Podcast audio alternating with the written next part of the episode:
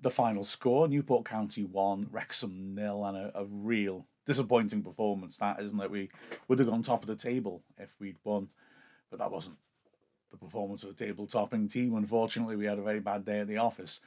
Clearly, it was conditioned by the 17th minute sending off of Will Boyle. But having said that, before the sending off, we were second best and, and struggling. Maybe the pitch, which wasn't great, didn't help much, but we're good enough to be better than that.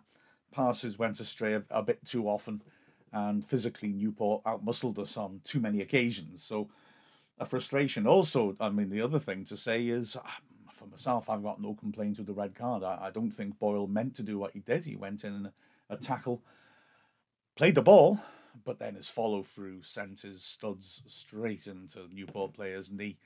And is he in control? No. Is it potentially dangerous? Yeah. So although I don't think he meant to do it, for me that's a red card. Linesman gave it rather than the ref, but I think it was the correct decision.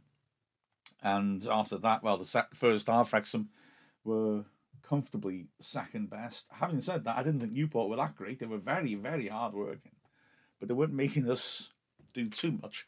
But in the 34th minute, they got a goal. Fab Seb Palmer Houlden, isn't it? Yeah, I think. Uh, brilliant looping header, absolutely unsavable. Okonkwo lunged at it, but it looped over the height of the goal and just dropped at the last second into the top right corner. it was perfect. Um, whether we defended it well is a different matter. Holding, uh, Parker, Palmer Houlden able to get up and, and win it very comfortably. Second half, we improved. Parkinson, as ever, made alterations at half time and the side responded to it. Wrexham going a bit more aggressive with Ryan Barnett briefly in a hybrid sort of attacking role and Max Cleworth and James Jones being asked to cover the right sided gap that Barnett was leaving. Um, but although we had some little moments of promise, there were no clear cut chances. We didn't work the keeper anywhere near enough. And as the game wore on, especially late on, and as Parkinson understandably started to try and throw more attacking players on, Bickerstaff came up front. Uh, we, we struggled to control the ball. We struggled to knock it forwards. Palmer came on for another run out.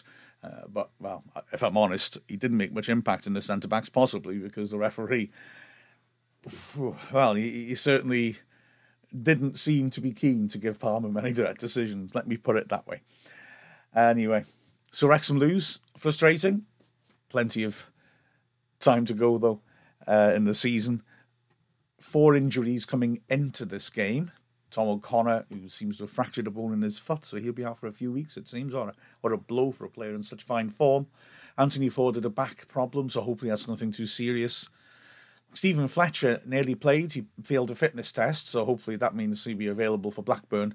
And in midfield, Andy Cannon, of course, took that heavy wallop on the head in the last weekend's game, and so he's out due to concussion rules. So Wrexham need to pick themselves up now for the journey down to Blackburn. Maybe a break from the league is what we need just to recharge, have a big occasion, wind ourselves up, and get back to our usual standards. But although circumstances were against us, I'd argue we weren't really quite at it like we usually are.